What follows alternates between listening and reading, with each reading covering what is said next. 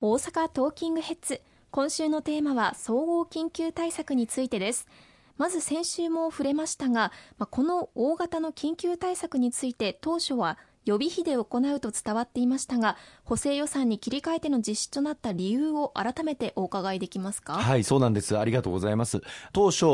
政府もそして、まあ、自民党さんもこの新たな総合緊急対策については令和4年度の予算にすでに積まれている予備費、まあ、5.5兆円あるんです。これを使って財源とするという方針でした。しかしこの当初予算令和4年度の予算というのはですね策定されたのが昨年の年末でウクライナ情勢については全く加味していないんですね。しかもこの5.5兆円の予備費というのは5兆円がコロナ対策用でそして0.5兆円5000億円が災害などが起きた時の一般予備費というものですからコロナ対策用に使わなければいけない5兆円あるいは災害などが発生した時に使わなければならない5000億円は今後もコロナの感染拡大が第7波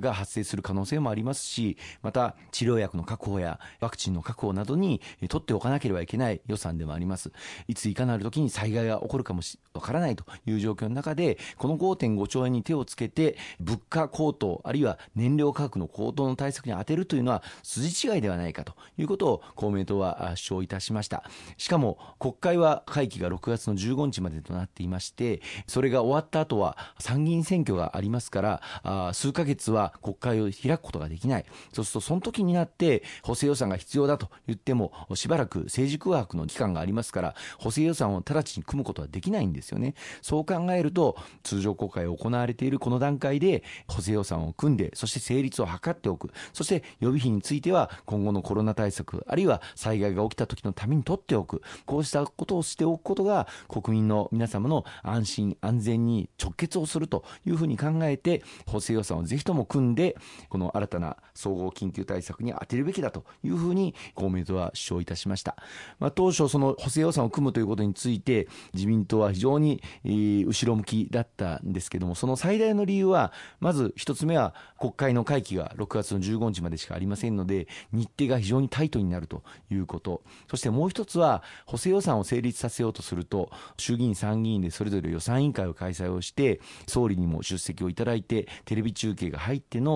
審議を行う必要があります。そこで野党から様々な批判が相次ぐかもしれない。過去に実は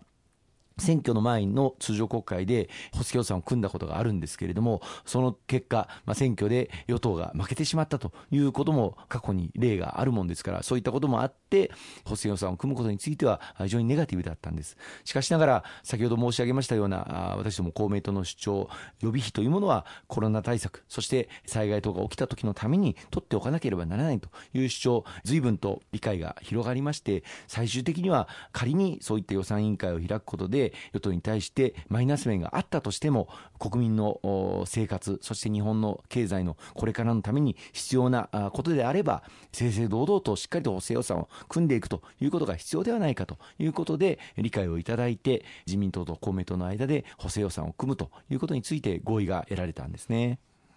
なるほどそしてこの総合緊急対策なんですけれども4本柱で構成されていると先に報じられています、はい、まずは1本目の原油価格高騰対策に1.5兆円が計上されていると伺っているんですけれどもこれはどういったことを踏まえた対応なんでしょうか、はい、原油価格の高騰については昨年の年末から原油価格が高騰しそしてガソリン代などあらゆる燃料の価格が高騰しています。これまでも予備費とかを使ってこれに対する対策を行ってきたんです。具体的には昨年の年末からガソリン代がリッターあたり5円引き下がるような最大5円引き下がるような燃料の元売り企業に対して補助をすることで急激に引き上がらないようにしてまいりました。しかしこの5円以上ガソリン価格がま高騰し始めたものですから今年の春からは最大リッターあたり25円補助をするということを今行わせていただいています。つまり市場でガソリンスタンドで私たちが見る値段が今170円ぐらいですけれども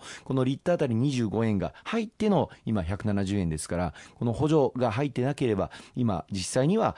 ガソリン代の価格というのは195円台であるということをご認識をいただければというふうに思います。まあそうは言っても25円引き下がっているとは言ってもリッターあたり170円というのは大変な負担です。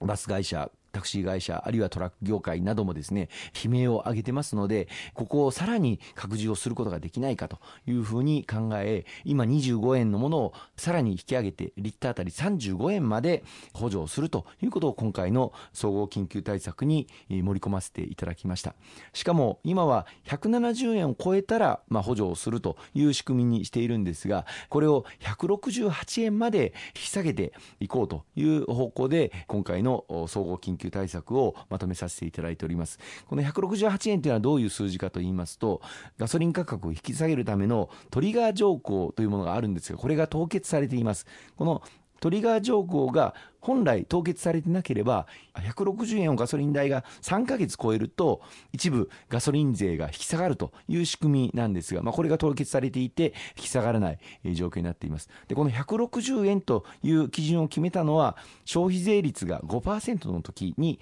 160円という基準を決めたので、今消費税率がまあ10%ですから、そうすると5%、160円に加えると168円になりますので、今回このトリガー条項の凍結を解除するのはもう少し協議が必要だけれども予算面で168円まで引き下げれるように激減緩和事業の延長拡充をやろうということにしたということをご理解をいただければというふうに思います。合わせて今補助されている対象はガソリン、灯油、軽油、重油だけなんですけれども、これに加えて航空機のジェット燃料も対象にしていくということが今回公明党の主張で盛り込まれました。こういった燃料価格は直接商品価格と関わっていますので国民生活に大きな影響がありますもんね。事業者の方もたくさん影響を受けている方はいらっしゃるのではないでしょうか。はい、あの一日も早くこの総合緊急対策実現できるようにスタートしてまいりたいというふうに思っています。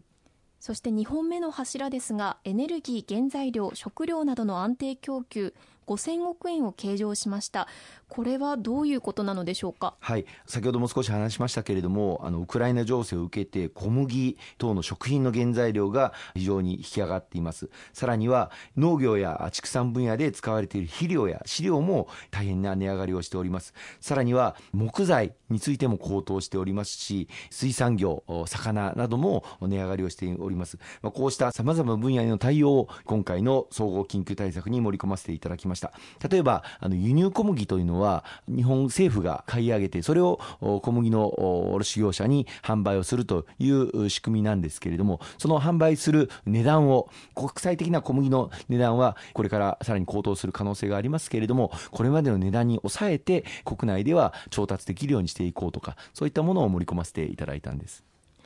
わかりました。ありがとうございます。では後半も引き続きお伺いしていきます。